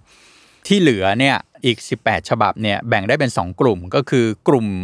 กลุ่มแรกคือรัฐธรรมนูญที่พยายามวางรากฐานให้ระบอบเผด็จการอำนาจนิยม ซึ่งอันนี้มีจำนวนมากฉบับกว่า ก็คือทุกครั้งที่มีการรัฐประหารอืมหลายฉบับเนี่ยเป็นรัฐธรรมนูญที่ตั้งใจให้เป็นรัฐธรรมนูญชั่วคราวเองด้วยซ้ำคณะปฏิวัติเนี่ยเขาจะทำอย่างนี้เสมอเมื่อรัฐประหารปุ๊บเนี่ยเขาจะตั้งกรรมการก่อน แล้วก็ออกฉบับเร็วๆมาก่อน เป็นธรรมนูญการปกครองเฉยๆกะว่าใช้ชั่วคราว แล้วก็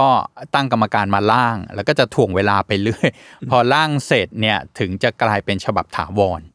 แต่บางฉบับซึ่งเป็นฉบับชั่วคราวเนี่ยอยู่นานกว่าฉบับถาวรอีก ยกตัวอย่างฉบับ 2502 คือจอมพลสฤษดิ์ปฏิวัติ แล้วก็คลอดเนี่ยไอไอธรรมนูญการปกครองอันเนี้ย2502กะใช้ชั่วคราว ปรากฏว่าใช้อยู่ตั้ง 9 ปี เพราะว่าถ่วงเวลาไม่ยอมออกรัฐธรรมนูญฉบับถาวรมา ฉบับถาวรมาออกตอน2511 ใช้อยู่ได้แค่ 2 ปีกว่า สุดท้ายก็ปฏิวัติตัวเอง แล้วก็ยกเลิกรัฐธรรมนูญฉบับนี้ของตัวเอง อันนี้ยกตัวอย่างคือ ฉบับอื่น ๆ ที่เหลือทำไมผมไม่เรียกว่าเป็นฉบับประชาธิปไตยเหมือน 3 ฉบับนั้น ก็เพราะว่าฉบับอื่นที่เหลือเนี่ยมันตั้งแต่ต้นไม่ได้มีเจตนารมณ์ในการวางรากฐานประชาธิปไตย โจทย์ในการร่างอะ คือไม่ใช่โจทย์ประชาธิปไตยตั้งแต่ต้นอืมแต่เป็นโจทย์ในเรื่องที่ว่าจะสืบทอดอำนาจและรักษาอำนาจของคณะรัฐประหารยังไงให้เข้มแข็ง ฉะนั้นรัฐธรรมนูนเกือบทั้งหมดของไทยเนี่ยอยู่ในกลุ่มนี้อืมนะครับ มีก็แค่ 3 ฉบับนั้นนะก็คือ 2489 2517 แล้วก็ 2540 เท่านั้น ที่เป็นรัฐธรรมนูญที่พยายามวางรากฐานประชาธิปไตยจริง ๆ คือ 3 ฉบับเนี้ย มีลักษณะสำคัญคล้ายๆกันสองสามอย่างคือหนึ่งมันเกิดในช่วงที่เป็นรัฐบาลพลเรือน คือรัฐบาลอาจารย์ปรีดีพนมยงค์ใช่ไหมครับฉบับ 2489 ฉบับ 2517 ก็รัฐบาลอาจารย์สัญญาธรรมศักดิ์ฉบับ 2540 ตอนนั้นก็คือเป็นช่วงนะครับ รัฐบาลเริ่มต้นจากรัฐบาลบรรหารนะครับ มาถึงรัฐบาลชวลิตนะครับ ที่เกิดวิกฤตเศรษฐกิจแล้วก็นะครับลงมติรัฐธรรมนูญฉบับนี้ นอกจากเป็นรัฐบาลพลเรือนแล้วก็คือเกิดขึ้นในช่วงที่มันมีการเปลี่ยนผ่านไปสู่ประชาธิปไตย มันเลยมีบรรยากาศและสภาพแวดล้อมที่มันเกิดการเปลี่ยนผ่านแล้ว แล้วพยายามจะร่างรัฐนูญเนี่ยเพื่อผลักดันให้ประชาธิปไตยที่ต่อสู้ได้มาเนี่ยมันลงหลักปักฐานมากขึ้น คือ 2489เนี่ยก็เป็นผลจากการที่ฝ่ายอาจารย์ปรีดีเนี่ยและเสรีไทยสามารถเอาจอมพลปอออกจากตำแหน่งไปได้ ช่วงสงครามโลกครั้งที่สองฉบับ2517เนี่ยชัดเจนเป็นผลผลิตของ การต่อสู้ของนักศึกษา 14 ตุลาใช่ไหมครับ ฉบับ 2540 เนี่ยก็เป็นผลพวงของขบวนการปฏิรูปการเมือง ซึ่งสืบเนื่องมาตั้งแต่เหตุการณ์พฤษภาธมิน 35อืมนะครับ ที่เกิดขบวนการประชาชน ขบวนการธงเขียว จนผลักดันมาได้รัฐธรรมนูญปีอืม40 นะครับ แล้วเนื้อหาก็คือไม่ใช่แค่ที่มากระบวนการและสภาพแวดล้อมเท่านั้นที่บ้านเมืองมีความเป็นประชาธิปไตย ถ้าไปดูในเนื้อหาก็ทั้ง 3 ฉบับ ก็มีความพยายามที่จะวางรากฐานให้กับประชาธิปไตยนะครับ ให้มันแข็งแรงซึ่งก็ปฏิเสธไม่ได้ว่าเป้าหมายของเอิ่มข้อเรียกร้องของกลุ่มผู้ชุมนุมปัจจุบันเนี่ยก็คือการมาร่างรัฐธรรมนูญฉบับใหม่ที่มีโจทย์เรื่องของประชาธิปไตยเป็นหลักนะครับ ซึ่งเราก็ต้องคาดหวังว่ามันจะมีฉบับที่ 4 นี่แหละครับที่ตามมาอีกไม่ไม่รู้อีกอีกปี 2 ปีเนี่ยที่จะมามาต่อจาก 2 4 8 9 2 5 1 7 แล้วก็ 2540 ที่อาจารย์มองทั้งความเหมือนแล้วก็ความต่าง ระหว่างขบวนการปัจจุบันเนี่ยกับขบวนการตอน 2489 2517 2540 อย่างไรบ้างอะมีอะไรที่เหมือนและมีอะไรที่ไม่เหมือน เมื่อเทียบกับปัจจุบันใช่ไหมใช่ครับอืมคือฉบับปัจจุบันเนี่ยที่กำลังต่อสู้กันอยู่เนี่ย ต่อสู้ในบรรยากาศที่ยังถือว่ายากกว่าอืมทั้งสามฉบับ คือสามฉบับที่เราพูดถึงเนี่ยพูดง่ายๆ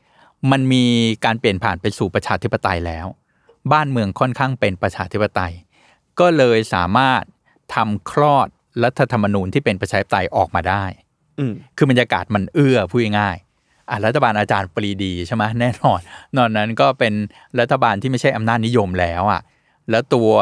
นายกเองก็ก้าวหน้าอาจารย์ปรีดี 2517 ก็มีประชาธิปไตยแล้วจาก 14 ตุลา ฉะนั้นโอ้โหบรรยากาศมันยิ่งทุกคนมีฉันธรรมติว่า อยากได้รัฐธรรมนูญที่เป็นประชาธิปไตยมันไม่ต้องมาเถียงกันแล้วอะว่าจะต้องให้สิทธิเสรีภาพประชาชนหรือไม่จะต้องยึดโยงกับประชาชนหรือไม่รัฐจะต้องตรวจสอบได้หรือไม่ เพราะตอนนั้นกระแสอำนาจนิยมมันนะครับถูกกำจัดไปจากเหตุการณ์ 14 ตุลาอืมนะครับ ปี 40 ก็ก็เช่นกัน แต่ปัจจุบันเนี่ยผมคิดว่าบริบทต่าง และทำให้ภารกิจในการต่อสู้ผลักดันให้ได้มาซึ่งรัฐมนูญฉบับใหม่ มันยากกว่า เพราะว่าเรายังไม่มีรัฐบาลที่เป็นประชาธิปไตย เรายังไม่มีการเปลี่ยนผ่านไปสู่ประชาธิปไตย เรายังอยู่ในรัฐบาลที่ปฏิเสธไม่ได้ว่า มันคือความต่อเนื่องของการสืบทอดอำนาจ มาจากคณะรัฐประหารปี 2557 มันก็เลยยากคือตัวนายกรัฐมนตรีเองก็คือคนเดียวกับหัวหน้าคณะรัฐประหารปี 2557 ฉะนั้น เปรียบง่าย ๆ คือเหมือนเราพยายามร่างรัฐธรรมนูญที่เป็นประชาธิปไตยตอน 14 ตุลาโดยโดยจอมพลถนอม กิติขจรยังอยู่ในอำนาจอืมอืมอืมแรงเสียดทานมันก็จะสูง ถ้าเปรียบเทียบเหมือน OS คือเหมือนเราพยายามจะทำแอปสำหรับ OS สำหรับสำหรับ iOS ใช่ไหมครับอืมบน operating system ที่แบบล้าสมัยมาก ใช่ แล้วทีนี้ทีนี้มันเป็นปัญหาไก่กับไข่ไหมครับ เรื่องข้อเรียกร้องสองข้อเรียกร้องเรื่องของอไม่ว่าจะเป็นการที่ให้พลเอกประยุทธ์ลาออก หรือว่าการการร่างรัฐมนูญฉบับใหม่เนี่ยเพราะว่าถ้าเกิดฟังจากอาจารย์ก็คือว่าการที่มีนายกที่เป็นตัวแทนของภาคพลเรือนจริง ๆ ที่มีจิตวิญญาณ มีความต้องการอยากจะอยากจะวางรากฐานของประชาธิปไตยจริงๆเนี่ยก็ปฏิเสธไม่ได้ว่าพลเอกประยุทธ์ก็ต้องออกจากตำแหน่ง แล้วก็หาคนคนหนึ่งขึ้นมาแทน ที่จะมีความเป็นผู้นำทางการเมืองในเรื่องนี้ แต่ว่าในมุมกลับกันคือถ้าเราถ้าพลเอกประยุทธ์ลาออกตอนนี้เนี่ย ด้วยกฎกติกาที่ถูกวางไว้แล้วด้วยรัฐมนูญฉบับปัจจุบันเนี่ยมันก็ยากที่จะได้คนแบบนั้นเข้ามาสู่อำนาจเพราะเราเราจะแก้ปัญหาไก่กับไข่ตรงนี้ยังไงอะครับ มันก็เป็นโจทย์สำคัญนะครับ แต่ผมว่าตราบใดที่พลเอกประยุทธ์อยู่ในในอำนาจเนี่ยปฏิเสธไม่ได้ว่าแรงต่อต้านในการแก้ไขรัฐมนูญฉบับนี้เป็นประชาธิปไตยเนี่ยจะมีอยู่สูง ไม่ใช่ด้วยตัวพลเอกประยุทธ์อย่างเดียว แต่ว่าองค์คาพยพอำนาจทั้งหมด ที่สนับสนุนพลเอกประยุทธ์ และได้ประโยชน์จากโครงสร้างที่มันไม่เป็นประชาธิปไตยแบบนี้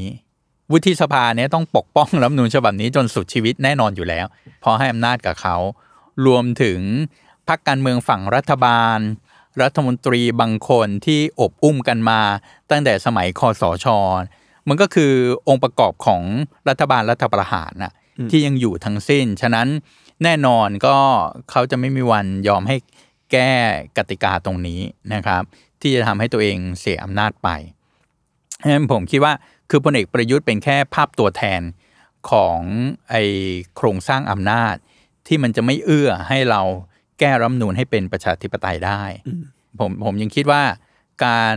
มีข้อเรียกร้องข้อที่หนึ่งเนี่ยกับข้อที่สองเนี่ยมันจึงไปด้วยกันอืมของผู้ชุมนุมนะครับ มันเหมือนต้องมามาพร้อมกันนะอืมนะครับ นี้ที่ไอติมบอกว่า แต่ถ้าพลเอกประยุทธ์ลาออกตอนนี้ แล้วมันจะหาคนมาแทนได้หรือเปล่า ที่จะมาผลักดันรัฐธรรมนูญให้เป็นประชาธิปไตยได้เนี่ย ผมคิดว่ามันก็ยังพอมีอยู่ในสภานะ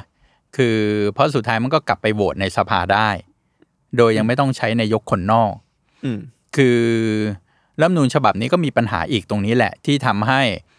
การเลือกนายกเนี่ยมาแทนที่คนเก่าที่ลาออกไปเนี่ย มันยุ่งยากมากขึ้น แต่เดิมสมมุติถ้านายกลาออกกลับไปที่สภา สภาจะเลือกใครก็ได้ จากในสภาก็คือมีช้อยสั่งอีก 499 คนถูกไหมครับอืมในการที่จะเลือก แต่ฉบับเนี้ยไปล็อกให้นายกต้องเลือกจากคนที่มาจากบัญชีรายชื่อที่แต่ละพักเสนอสามชื่อ แล้วบางพักเสนอมาแค่ชื่อเดียวอืมนะครับ แต่ตอนนี้เราก็ยังถือว่าไม่อับจนหนทาง เพราะว่ามันก็ยังมีชื่ออยู่ แล้วผมว่าเป็นคนอื่นน่ะที่อย่างน้อยเป็นหัวหน้าพักการเมืองปกติ ที่เป็นพักการเมืองที่ไม่ใช่พักการเมืองนอมินีของทหารของคอสชอะยังไงผมคิดว่าเขาก็คือนักการเมืองที่ยังมีผลประโยชน์ผูกพันกับระบอบประชาธิปไตยแบบปกติอยู่นะครับ ถ้าเป็นพรรคอื่น ๆ ที่ที่ไม่ใช่พรรคของพลเอกประยุทธ์อะผมคิดว่าบรรยากาศมันก็จะมีความเป็นมิตรมากกว่านี้อืมนะครับ ในการร่างรัฐธรรมนูญแต่แสดงว่าถ้าฟังจากอาจารย์แล้วปัญหาไม่ได้อยู่ที่ตัวพลเอกประยุทธ์ แต่ปัญหาอยู่ที่ระบอบประยุทธ์ทั้งหมด ไม่ว่าจะเป็นสวองค์กรอิสระ หรือแม้กระทั่งกลไกยุทธศาสตร์ชาติที่เข้ามาใช่ครับมาให้ตรงนั้น แสดงว่ามันอาจจะเป็นข้อเรียกร้องหนึ่ง plus ก็คือว่าไม่ใช่แค่พลเอกประยุทธ์ลาออก แต่ว่าต้องรีเซ็ตไอ้ตรงนี้ให้หมดไปเลย อาจจะบอกว่าให้สวสองร้อยห้าสิบคนออกไปก่อนครับรีเซ็ตองค์กรอิสระกรรมการ หรือว่าตุลาการศาลรัฐธรรมนูญต่าง ๆ ใช่ไหมครับครับ ทีนี้ถ้ามองไปถ้ามองด้วยความหวังนิดนึงนะครับสมมติมองว่าอีกสักปีหนึ่งข้างหน้าสองปีข้างหน้าเนี่ย เราอาจจะได้มาซึ่งกระบวนการการร่างรัฐธรรมนูญฉบับใหม่จริงๆเนี่ยอาจารย์คิดว่ามันมีอะไรที่เราควรจะทำได้ดีกว่า หรือไปได้ไกลกว่าฉบับ 2489 2517 2540 เรื่องไหนบ้างไหมครับ คือผมก็คิดว่ามีมีหลายเรื่องนะครับ อันแรกเลยคือสภาเดี่ยว คือจริงๆ กลายเป็นว่าจุดเปลี่ยนที่มาทำให้เรามีสองสภา มาจนถึงปัจจุบันเนี่ย คือปี 2489 นั่นแหละ แต่ต้องขยายความคือฉบับปี 2489 ให้มีสองสภาก็จริง จากเดิมมันมีสภาเดี่ยวนะครับ ตอนฉบับแรกฉบับ 2 2489 จามปีดีให้มีสองสภา สภาบนเนี่ยเรียกว่าพฤทธิสภา แต่ว่าให้มาจากการเลือกตั้งนะอ่าก็คือไม่ได้ให้มาจากการแต่งตั้งอืมอืมให้มาจากการเลือกตั้ง และอำนาจน้อยมาก ก็คืออำนาจแค่คอยกลั่นกรองกฎหมายที่ ผ่านมาจากเอ่อสภาผู้แทนราษฎร และอำนาจประการที่สองคือจริงๆ มุ่งให้ตรวจสอบการทำงานของรัฐบาลอืมจนมาถึงปัจจุบันเนี่ยเราอาจจะต้องทบทวนละ เพราะหลังจากนั้นเนี่ยไอ้สองสภาเนี่ยวุฒิสภาเนี่ยส่วนใหญ่มาจากการแต่งตั้งมาโดยตลอด จนมาถึงปัจจุบัน แล้วมันกลายเป็นกลไกที่เราเห็นแล้ว หน้าที่กันกองกฎหมายก็ไม่ค่อยได้ทำเท่าไหร่ หน้าที่ในการตรวจสอบรัฐบาลยิ่งไม่ได้ทำเลยอืม กลายไปเป็นสภาที่ค้ำจุนและสนับสนุนการทำงานของรัฐบาล แทนที่จะถ่วงดุลรัฐบาล มันเลยไม่ค่อยเห็นฟังก์ชันเท่าไหร่ในทางปฏิบัติของวุฒิสภาไทยผมว่าเรื่องสภาเดี่ยว ซึ่งไอติมก็เป็นคนหนึ่งใช่ไหมไอติมและกลุ่มไอติมเสนอเรื่องนี้อะผมคิดว่าอาจจะต้องเอามาพิจารณาอย่างจริงจังในการร่างรัฐธรรมนูญฉบับใหม่อืมนะครับ ว่าเรายังจำเป็นต้องมีสองสภาอยู่จริงหรือไม่ และถ้ามันไม่มีฟังก์ชันแล้วเราตัดออกไปเนี่ยนอกจากประหยัดงบได้มากมายแล้วเนี่ยเราควรมุ่งในการไปร่างให้เสริมความเข้มแข็งของสภา แล้วพวกกลไกกรรมาธิการต่างๆ ให้มันเข้มแข็งดีกว่าอืมนะครับ การกองกองกฎหมายมันก็ทำได้นะครับ ด้วยตัวสภาล่างเอง อันที่สองก็คือว่าเราก็ต้องกลับไปที่หลักการ constitutional monarchy ที่ถูกวางไว้อย่างดีแล้วในฉบับที่หนึ่งและฉบับที่สองอืม นะครับ แล้วถ้าเราไปอ่านงานวิชาการหลายชิ้นเราจะเห็นว่าในช่วงแรก ๆ ของการมีประชาธิปไตยตั้งแต่ 2475 จนมาถึง 2500 เนี่ย ในการร่างรัฐนูนแต่ละครั้งเนี่ย การถกเถียงเรื่องหมวดสถาบันพระมหากษัตริย์ เป็นสิ่งที่ทำได้โดยเปิดเผยในสภา นะครับ ก็มีการอภิปรายแลกเปลี่ยนถกเถียงกัน โดยสสแล้วก็ปัญญาชนทั้งสองฝ่าย อาจารย์คึกฤทธิ์ก็มาเถียงอาจารย์ปรีดี มีพญาศรีวิสารวาจา มีนักกฎหมายคอนเซอร์เวทีฟก็เถียงกันได้ แลกเปลี่ยนกันได้นะครับผมว่าก็ต้องนำหลักการเรื่อง constitutional monarchy กลับมา อันที่สามเนี่ยผมคิดว่าสิ่งที่เราต้องร่างให้ก้าวหน้ากว่าอันนี้ปี 40 คือองค์กรอิสระ องค์กรอิสระทั้งหลายเนี่ยมันเพิ่งงอกมาจากรัฐธรรมนูญปี 40 นี่เอง ฉะนั้นมันไม่ใช่สิ่งที่อยู่คู่กับสังคมไทยมาช้านานแล้วอืมนะครับ มันเป็นสิ่งใหม่ ไม่ว่าจะเป็นสารรัฐธรรมนูญ ผู้ตรวจการแผ่นดิน คณะกรรมการสิทธิมนุษยชนน่ะ ปัจจุบันมีเยอะแยะมากมาย แล้วมีการใช้อำนาจในลักษณะกลายเป็นอำนาจที่4ไปแล้วอืมแล้วตรวจสอบไม่ได้ด้วย นิติบัญญัติบริหารนี่ยังตรวจสอบกันเองนะตรวจสอบกันเองอย่างเข้มข้น ถามว่าองค์กรอิสระและสารรัฐธรรมนูญเนี่ยใครตรวจสอบ มันกลายเป็นองค์กรที่มีอำนาจมาก แต่ก็อยู่พ้นจากการตรวจสอบไปอีก ผมว่าอาจจะต้องมีการทบทวนหนึ่งเราจะเป็นต้องมีหลายองค์กรขนาดนี้ไหมอำนาจหน้าที่บทบาทควรจะปรับไหม บางองค์กรที่ไม่จำเป็นแล้วอาจจะยุบเลิกไป แล้วเอาไปเป็นกลไกหนึ่งของสภาแทนนะครับสภาจะทำหน้าที่ได้ดีกว่าด้วยซ้ำเช่น ปัจจุบันเนี่ยใครโดนละเมิดสิทธิ์ไม่ได้วิ่งไปหากรรมการสิทธิ์ วิ่งไปที่กรรมธิการของรัฐสภา ให้ช่วยตรวจสอบใช่ไหมครับ ผมคิดว่าเราก็ต้องทบทวนตรงนี้เรื่ององค์กรอิสระ ซึ่งมันกลายเป็นแทนที่จะเป็นกลไกในการทำให้ประชาธิปไตยแข็งแรงอะ มันกลายเป็นกลไกที่ค่อนข้างเป็นอุปสรรค ในการทำให้กลไกประชาธิปไตยทำงาน แล้วก็อีกอันหนึ่งคือที่ทำให้ร่างให้ดีกว่าเดิมได้แน่ ๆ คือเรื่องระบบเลือกตั้ง ระบบเลือกตั้งฉบับ ปี 40 ก็ยังไม่ใช่ระบบระบบเลือกตั้งที่เพอร์เฟกนะครับเราสามารถออกแบบให้ดีกว่านั้นได้ ที่ทำให้ทั้งพรรคการเมืองเข้มแข็ง แต่ในขณะเดียวกันก็มีความเป็นสัดส่วนมากขึ้นอืมของพรรคต่างๆ ไม่มีใครแพ้หมดเสียหมด เยอะจนเกินไป แล้วก็อีกอันหนึ่งผมคิดว่ายิ่งจำเป็นมากในสถานการณ์ปัจจุบันคือเรื่องการกระจายอำนาจ ฉบับ 89 ฉบับ 17 ยัง พูดถึงการกระจายอำนาจน้อย ฉบับ 40 เนี่ยเริ่มวางรากฐานให้การกระจายอำนาจ แต่ก็ยังเป็นไปในระดับที่จำกัดมากอืมเรื่องนี้สำคัญต่ออนาคตนะครับของประเทศ คือเราเป็นรัฐรวมศูนย์แบบเนี้ยไม่ได้แล้วแหละ ฉะนั้นไอ้รัฐธรรมนูญฉบับใหม่เนี่ยต้องคิดโจทย์เรื่องกระจายอำนาจให้ให้มันก้าวหน้ากว่าเดิมอืมนะครับ ซึ่งเรื่องนี้ก็จะมีความสำคัญในในสัปดาห์ถัดไปที่มีการเลือกตั้งท้องถิ่นด้วยนะครับเดี๋ยวเราดูครับว่ากระแสเป็นอย่างไร ครับจะได้ความสำคัญมากน้อยแค่ไหน ทีนี้เรากำลังเข้าสู่ช่วงสุดท้ายของของรายการแล้วอาจารย์เลยอยากจะฝากคำถามสุดท้ายให้กับอาจารย์ ผมแชร์คร่าวๆว่าวันที่ 10ธันวาเนี่ยความจริงมีความหมายกับตัวผมเองสองสองระดับ อย่างแรกคือเป็นวันรัฐธรรมนูญ อย่างที่สองอืมคือเป็นวันเกิดผมอ๋อเกิดวันรัฐธรรมนูญใช่เลยครับมันปีที่แล้วเนี่ยผมจำได้ว่าสิบธันวาปีที่แล้วเนี่ยผมจัดเวิร์กช็อปเอิ่มที่เชิญชวนคนเหมือนกับว่ามามาร่วมกันคิดร่วมกันร่างรัฐธรรมนูญฉบับฝันของเขานะครับหนึ่งในคนที่มาเข้าร่วมก็คือคุณฟอร์ดทัตเทพอืม จำได้ว่าณเวลานั้นเนี่ยแม้กระทั่งเป็นการจัดเวิร์กช็อปในวงปิดเนี่ย ก็ยังมีบางประเด็นที่เรายังไม่กล้าเอามาคุยกันอย่างเปิดเผยนะครับ พอมา10ธันวาปีนี้เนี่ย กลายเป็นประเด็นที่เราเคยไม่กล้าคุยในวงเล็กหรือว่าวงปิดเนี่ย เรากลับกล้ามาคุยแล้วในวงสาธารณะ อย่างเช่นพอดแคสต์ครั้งนี้นะครับเพราะฉะนั้นเห็นว่าหนึ่งปีเนี่ยผ่านไปเร็วมากทีนี้คำถามสุดท้ายเลยจะถามอาจารย์ว่า10ธันวาปีหน้าครับ อาจารย์คิดว่า สภาพแวดล้อมทางการเมืองของเราจะเป็นอย่างไร เราจะมีรัฐมนูญฉบับใหม่ หรือยังเราจะมีกระบวนการหรือว่ามีอะไรที่ที่เราพอหวังได้บ้างไหมครับสำหรับปีหน้าก็ต้องมีความหวังนะต้องมีความหวังจะได้อยู่อย่างไม่หดหู่คือยากที่จะคาดเดาวว่า ปีหน้าวันที่ 10ธันวาเราจะมีรัฐมนูญฉบับใหม่หรือยังหรือจะหน้าตาเป็นยังไง แต่เมื่อว่าเราเราต้องปักหมุดเอาไว้ ร่วมกันว่า 10ธันวาปีหน้าเนี่ย เราขอเห็นรัฐมนูญฉบับใหม่แล้ว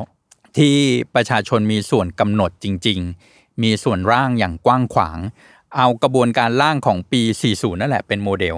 นะครับเป็นกระบวนการร่างที่ประชาชนมีส่วนร่วมอย่างกว้างขวางที่สุดแล้ว ผมว่า 1 ปีอะมันไม่สั้นไป ไปดูรัฐมนูญฉบับก่อนๆไม่ได้ใช้เวลาร่างนาน ตอนเปลี่ยนแปลงการปกครองประเทศเนี่ยนะครับฉบับแรกอะร่าง 3 วัน ฉบับแรกมาฉบับที่ 2 ถ้าจะเอาจริงๆ ตอนนั้นก็ 6 เดือนก็เสร็จ อาจารย์ปรีดีบอกให้ประชุมทุกวันประชุมตั้งแต่เช้าถึงเย็น เป็นเรื่องสำคัญของประเทศ ผมว่าถ้าจะเอาจริง ๆอะผมคิดว่าไม่ใช่เรื่องไกลเกินฝันที่เราจะปักหมุดไว้ว่า 10ธันวาปีหน้าเนี่ยเราต้องเห็นหน้าตารัฐธรรมนูญฉบับใหม่แล้วนะครับ ก็เลยอยากชวนทุกคนว่า คือปีหน้าเราควรตั้งเป้าไว้ให้เป็นปีแห่งการรณรงค์เรื่องรัฐธรรมนูญอืมแล้วชวนกันติดแฮชแท็ก คือที่ผ่านมาเนี่ยเรามีแฮชแท็กถ้าการเมืองดีผมว่าเราควรจะมีแฮชแท็กถ้ารัฐธรรมนูญดีอืมเราจะมีอะไรได้บ้าง อะไรจะเปลี่ยนแปลงไปบ้าง แล้วชวนกันคิดเรื่องนี้ แล้วผู้ชุมนุมเองม็อบคณะรัษฎรอะควรผลักดันให้การเคลื่อนไหวของตนเอง ตลอดปีหน้าทั้งปีเนี่ยเป็นปีแห่งการรณรงค์รัฐธรรมนูญ แล้วเปลี่ยนสังคมทั้งสังคม เปลี่ยนการชุมนุมให้เป็นห้องเรียนขนาดใหญ่ ในการให้การศึกษาเรื่องรัฐธรรมนูญนะครับคือผมคิดว่าสุดท้ายปฏิเสธไม่ได้ว่าเราเราไม่สามารถเปลี่ยนสังคมนี้ได้ ด้วยการไม่เปลี่ยนรัฐธรรมนูญ ฉบับปี 2560 เพราะว่ามันเป็นหนึ่งในรัฐธรรมนูญที่ไม่เป็นประชาธิปไตยมากที่สุดในประวัติศาสตร์ไทย ถ้าเทียบก็คืออยู่ในระนาบเดียวกันกับรัฐธรรมนูญปี 2511 ของจอมพลถนอม กับรัฐธรรมนูญปี 34 ของ รอสอชอของพลเอกสุจินดาคราประยูนคือมันไม่ไม่เป็นประชาธิปไตยมากขนาดนั้นนะเป็นรัฐมนูญที่สืบทอดอำนาจให้คณะรัฐประหารเหมือนสองฉบับนั้นนะครับฉะนั้นผมคิดว่าปีหน้าเนี่ยก็คือต้องทำให้โจทย์การเคลื่อนไหวเรื่องรัฐมนูญอะ มันไปอยู่ในทุกที่ทุกแห่งรวมถึงในในในการชุมนุม ซึ่งก็มีการปราศัยพอสมควรอยู่แล้ว แต่ผมว่าอยากให้มันตอนเนี้ยผู้ชุมนุมสามารถอภิปรายไปเลย ว่า แต่ละหมวดอยากให้แก้ยังไง อยากเห็นแบบใหม่ยังไง ในเรื่องระบบเลือกตั้งกระจายอำนาจพักการเมืองรูปแบบสภาเดียว ลงไปศึกษาแล้วก็เอามานำเสนอนะครับเป็นการให้ education กับกับผู้มาชุมนุมแล้วก็สังคมทั้งสังคม สุดท้ายผมว่าเราต้องยอมรับความจริงเมื่อไปดูในอดีตเนี่ยไม่มีรัฐนูญที่เป็นประชาธิปไตยไหนเนี่ยเกิดได้ด้วยการผลักดันในสภาอย่างเดียว สุดท้ายมันต้องมีแรงขับเคลื่อนนอกสภา จากภาคประชาสังคมนี่แหละ จากภาคประชาชน โดยเฉพาะการที่เราจะแก้และเปลี่ยนรัฐนูญที่ไม่เป็นประชาธิปไตยให้มันเป็นประชาธิปไตยเนี่ย เราไปฝากความหวังในสภาอย่างเดียวไม่ได้นะครับ เพราะกลุ่มผู้มีอำนาจในในสภาซึ่งเขามีเสียงข้างมากมากกว่าเนี่ยนะครับ ยังไงเขาก็ต้องขัดขานนะครับ ถ้าไปฝากความหวังในสภาอย่างเดียวจบเลยอืมยากมาก มันต้องมีพลังจากภาคประชาสังคม ภาคการเมืองนะครับ นอกสภาในการสร้างฉันธรรมติให้มันเกิดขึ้นในสังคมว่าเราเราต้องแก้จริง ๆ แล้วนะครับครับ ก็แสดงว่านอกจากจะ จะไม่หมดหวังแล้วก็ต้องปักหมุดด้วย ว่าจะจะพยายามรณรงค์ให้ได้มา ซึ่งรัฐธรรมนูญฉบับใหม่ ซึ่งผมไม่รู้ว่านี่เป็นเป็นเป็นตัวแปรที่สำคัญหรือเปล่า แต่ว่าพออาจารย์พูดถึงฉบับ 2489 2517 2540 เนี่ย อีกสิ่งหนึ่งที่มันมีความเหมือนของ 3 ช่วงเวลานั้นเนี่ยคือวิกฤตทางเศรษฐกิจอืมไม่ว่าที่จะเกิดขึ้นสงครามโลกครั้งที่สองเรื่องของราคาน้ำมันอืมหรือว่าเรื่องของวิกฤตต้มยำกุ้ง ซึ่งผมว่าปีหน้าเนี่ยในมุมเศรษฐกิจเองก็จะมีวิกฤตครั้งใหญ่เข้ามาจากผลกระทบของโควิดเหมือนกัน ก็จะมาดูว่ามันจะเป็นเราสามารถพลิกวิกฤตตรงนั้นเป็นโอกาสได้ไหมในการมามาเขียนกติกาเศรษฐกิจสังคมการเมืองไทยแบบใหม่ได้นะครับ ก็เดี๋ยวรอดูครับว่าวันนี้ปีหน้าเนี่ยคำทำนายของอาจารย์ประจักษ์นั้นจะจะตรงไม่ตรงแค่ไหนนะครับยังไงวันนี้ก็ต้องขอบคุณอาจารย์มากที่สละเวลาช่วงวันหยุดนะครับมามาร่วมรายการกับเราขอบคุณมากครับอาจารย์ยินดีครับขอบคุณมากครับไอติมครับแล้วก็ผู้ฟังทุกท่านนะครับ ถ้าเกิดว่าใครอยากจะติดตามนะครับเรื่องประเด็นต่างๆเกี่ยวกับเรื่องรัฐธรรมนูญเพิ่มเติมนะครับก็สามารถติดตามรายการของเราได้นะครับ Pro and Constitution รัฐธรรมนูญไทยดีไซน์ได้นะครับ กับผมไอติมพริตวัชรศิลป์ทุกวันพุธทุกช่องทางของ s ซ l m o n Podcast วันนี้ลาไปก่อนครับ สวัสดีครับ